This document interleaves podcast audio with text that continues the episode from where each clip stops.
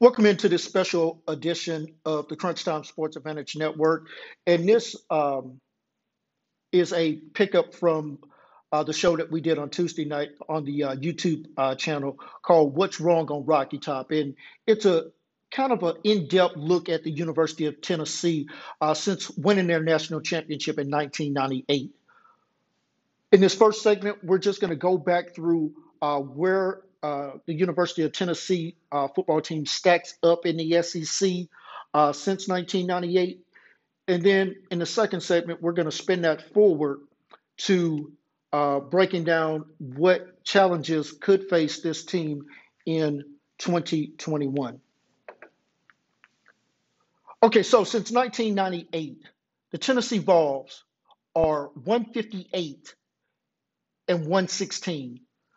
That's a winning percentage of 57.7% overall. In SEC conference games since 1998, the Vols are 86-92, a winning percentage of 48.3%. Since 1998, the Vols have had 10 seasons where they've lost 5 or more games in that season. And in the last 4 seasons, their conference record is 10 wins, 24 losses. That's a winning percentage of 29.4%. So why has the road been so rocky for the University of Tennessee, and why we're expecting that to continue in 21? This team lost 25 players to the transfer portal, including their top 2 running backs, a starting offensive tackle, a key reserve on the offensive line. And guys, they've lost 5 key contributing linebackers, including their leading tackler, Henry To'o, who transferred to the University of Alabama. And this team has major question marks on the defensive line from both a production standpoint and just a number standpoint. So let's take a look back at 2020 as far as how the Vols did under Jeremy Pruitt, both on the offensive side and the defensive side. This team was 12th in points per game last year in an all-conference schedule, averaging just 21.5 points per game.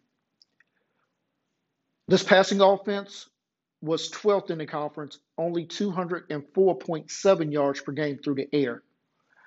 This team was 9th in rushing in the SEC, coming in at 141.5 yards per game, and they were 11th overall in total offense with 346.2 yards per game in total offense. Defensively, this team was actually in the middle of the pack in a lot of categories aside from their points per game allowed. This team allowed 30.1 points per game in conference play last year. That was 7th. Team gave up a lot of yards passing last year, coming in 11th in the SEC on defense, allowing 265.8 yards per game. So you can imagine a lot of explosive plays made on this Tennessee defense last year. This team was really good against the run, coming in 5th in the SEC, allowing 141.6 yards per game on the ground to their opponents. And this team was 7th in total defense allowed at 404.4 yards per game. So you fire the defensive-minded head coach in Jeremy Pruitt. You bring in the offensive-minded Josh Heupel, who's going to run the air raid. We got a taste of that in the SEC last year with Mike Leach being at Mississippi State. So here's what I can tell you about the Tennessee offense and where they will likely be better in 2021. The passing yards per game, I definitely see going up with an offensive-minded head coach who's going to put the ball up in the air a lot more than what we saw last year from this team. Expect the yards per game passing to be improved in 2021 versus what we saw last year in 2020. Expect the total offense to be slightly higher in 2021. Just with your passing numbers going up, you expect to see that same correlation with the total yards per game. I also expect this team to be able to put up a couple of extra points in their 8 conference game. Right now, I'm going to project this offense to finish around 27 points per game in their 8 conference games. Now, that's not including their 3 non-conference games against Bowling Green, against Pitt, and I believe Tennessee Tech to start off the season. So we're just talking about what they're going to do in conference because that's more of an apples-to-apples comparison from 2021 to 2020. However, this team is going to pay a significant price for that offense, and we're going to briefly get into that here in just a moment. In 2020, this defense, like we said, was in the middle of the pack in points per game allowed and total defense. But that was under a defensive-minded head coach. And with the changing style of offense, you also have to account how that's going to impact your defense. So after this quick commercial break, we'll be back to address why we expect this Tennessee defense to not show significant improvement.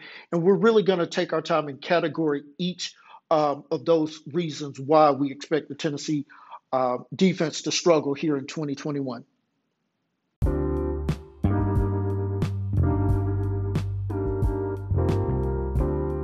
The Rebel Walk is your source for the best coverage of Ole Miss sports. You can follow our good friend, Ole Miss Evie, on Twitter at Ole Miss Evie, and you can follow The Rebel Walk on Twitter at The Rebel Walk. Be sure to check out their website at www.therebelwalk.com.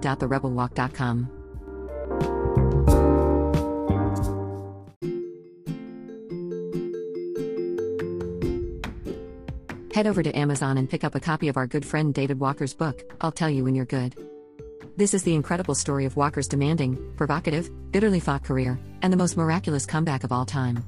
Now the hardest fighting fighting Texas Aggie who ever lived reveals his life as the on-field general inside the cold-blooded arena of college football. Join fans now in discovering the most disturbingly fascinating career in NCAA history with the youngster who lived it, including unique stories of a superb high school coach and the all-time game-changers for Aggie football, the Wishbone Gang. Walker is the only college-level quarterback to ever publish a book based on his experiences in amateur athletics, and remains the youngest starting college athlete ever. He held the single-season passing record at Sulphur High for 40 years and the single-game QB rushing record at Texas On for 35 years, a true dual-threat quarterback. Enjoy the flavor of Southwest Louisiana and the adopted Texas swagger in his unique voice as he takes you down a one-of-a-kind path you could never imagine possible in the modern era of college football. In so doing, you will uncover what may be the greatest amateur sports story of all time. We are pleased to be partnered with our dear friend Rachel Barbeau and her organization I'm Changing the Narrative. The mission of I'm Changing the Narrative is to promote positive mental health and good love for yourself and others, to serve as an inspiration for students, professionals, and parents to create an individual legacy of purpose, passion, and platform. Rachel speaks to athletes about taking back the headlines for good, showing them that they have the power to change the narrative and to find their purpose in life outside of their sport. To live lives of purpose, passion, and platform. Just like her inspiration, Alabama and NFL star Kevin Turner did before he succumbed to ALS and CTE. For more information, please visit www.iamchangingthenarrative.org. And welcome back in, and we're going to pick up right where I left off in the opening segment, and that's really categorizing why we expect this Tennessee defense to struggle. So just a quick recap. Remember I said this team lost 25 players to the transfer portal. They also lost a couple of additional players for disciplinary reasons. So you're looking at not having about 30 players that you were expecting to be on this roster, both whether it's from an offensive and defensive standpoint. So let's take a look in depth at the 2020 Tennessee defense. And we're going to look at, first up is how many defensive snaps they were on the field. So what we're saying is how many offensive plays did their opponents run. So in those 10 games last year, the Tennessee defense was on the field for 699 snaps. That breaks down to a tick below 70 plays per game ran by the offense. Now, if you run that out over a 12-game season, that would have been around 839 snaps per game. Only 3 games last year did Tennessee opponents run more than 75 plays in a single contest. Now, here's what we know about the air raid system. The air raid system is designed to run a lot of plays. That means high volume plays. So when you look at teams like Mike Leach's teams, especially whether it was at Texas Tech, whether Washington State, now at Mississippi State, it's about the volume of plays and really trying to wear down your opponent. So you're looking at trying to run also like a Lincoln Riley there at Oklahoma. So you're trying to average 75, 80 plays per game on offense. Now, while your offense is going to run more plays this year, Vols fans, your defense is going to be on the field for more plays. And to give you a really good example of that, let's take a look at Josh Heupel's former team, UCF, and what their defensive numbers were in 2020. In 10 games last year, the UCF defense was on the field for 794 snaps. That's almost 100 more plays than what Tennessee faced last year. On average, that's about 79.4 plays per game ran by your opponent. You run that out over a 12-game season like we did with Tennessee. The UCF defense was on pace to be on the field for 974 plays. Now, remember I said Tennessee was on pace for 839. Can you see the difference of almost 100 and, let's do some rounding here, 135 at least additional plays? Remember what I said just a moment ago, Tennessee opponents last year only ran 75 or more plays 3 times. Listen to this number here. UCF against far less opponents held 1 opponent under 70 plays, offensive plays in a single contest. That was Tulane that had 62 plays. Last year, UCF defense was on the field for 80 or more plays in 5 different games. 2 of those contests, they were on the field for 90 plays a game. So when you don't have the kind of depth on your roster, you really can't afford to have your defense exposed to that many plays versus much better caliber opponents. Now, for comparison's sake, let's take a look at Mike Leach and what his air raid defense, if you will, was on the field for last year. Mississippi State was on the field for a total of 780 plays last year. Now, that's still over 80 more plays than what Tennessee was on the field for. And honestly, it was just a tick below what UCF did last year, about 14. So about really 1 more play per game, if you will. Here's the difference, though. Mississippi State had a top 5 defense last year overall, and they were 4th against the run in SEC play. 4 games for Mississippi State last year in 2020. They held their opponents to 65 offensive plays in a game, and they only had 4 games where they were on the field for 80 plays. So you can see where they had a little bit of that balance out, if you will. You're talking about being on the field for 78 plays per game. Like I said, just a tick below where UCF was. So the question that I was asked was, so why can't Tennessee's defense be as good as Mississippi State's? 2 very important reasons. We talked about it, and we're going to continue to hammer it here in this podcast. Depth on the defense, both from a defensive line and a linebacker standpoint.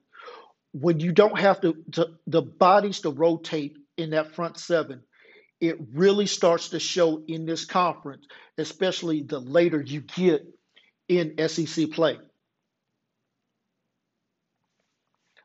So Tennessee will face 5 of the 6 top rushing offenses in the SEC from 2020. And here's the worst part about it. The way the schedule stacks up, it's going to look like the 27 Yankees. So in week 6, the Tennessee Vols will take on South Carolina. Week 7, they'll face Ole Miss. In week 8, they will face Alabama. Get a bye week, and then in week 10, they will face Kentucky. And week 11, they finish off this stretch versus the University of Georgia. Now, we're talking about between October 9th, November 13th, 5 games, 6 weeks. In 2020, the South Carolina Gamecocks were the number 6 best rushing offense in the Southeastern Conference, and they returned the top leading rusher in the SEC from last year in Kevin Harris. The South Carolina offense produced 168 yards per game on the ground. The following week, they face the top rushing team in the SEC last year, and that is the Ole Miss Rebels. Matt Corral, Jerron Ely, Parrish, Snoop. 211 yards per game on the ground is what this Ole Miss team put up last year, and would not be surprised at all if they replicated that number in conference play this year. The next week, there's no let up. The University of Alabama, the 4th best rushing offense in the SEC last year, coming in at 184 yards per game on the ground. This year, Brian Robertson Jr., a healthy Trey Sanders, and just a stable of running backs that they can rotate in and out. You get the bye week, but no letting up, as Tennessee will face the 3rd best rushing attack in the SEC last year, and that's the Kentucky Wildcats, who in conference play averaged 197 yards per game on the ground. And to close this 5-game stretch out, they only get to face the 5th best rushing attack last year in the Georgia Bulldogs, coming in last year at 174 yards per game. The only team that they do not face that finished in the top 6 in rushing last year is the number 2 rushing team in Texas A&M. That is a gauntlet. And can you imagine, if you're a Tennessee fan, your defense, if you should happen to lose any players in fall camp, whether it's for the season or for the first couple of weeks, that's only going to reduce the amount of guys that you have to rotate in and out. You're not going to be able to do a lot of live hitting in practice, whether it's in fall camp or especially during the season, because you can't afford to get any guys nicked up before game day. So your tackling is going to suffer. Your depth is already going to be suffering, and it's just going to be extremely difficult for your team to navigate this 5-game stretch over those 6 weeks. Want to thank you for listening to this abbreviated edition of the Crunch Time Sports Advantage Network. We definitely wanted to put this on the podcast for you to listen to.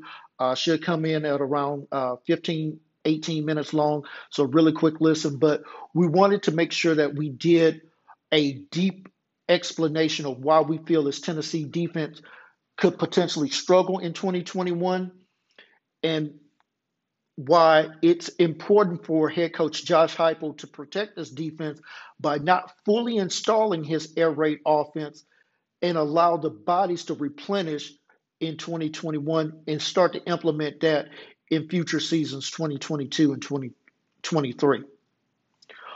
On behalf of the entire Crunch Time Sports Advantage team, Summer, Billy, this is Kenneth signing off. Have a great rest of your day, and as always, all aboard.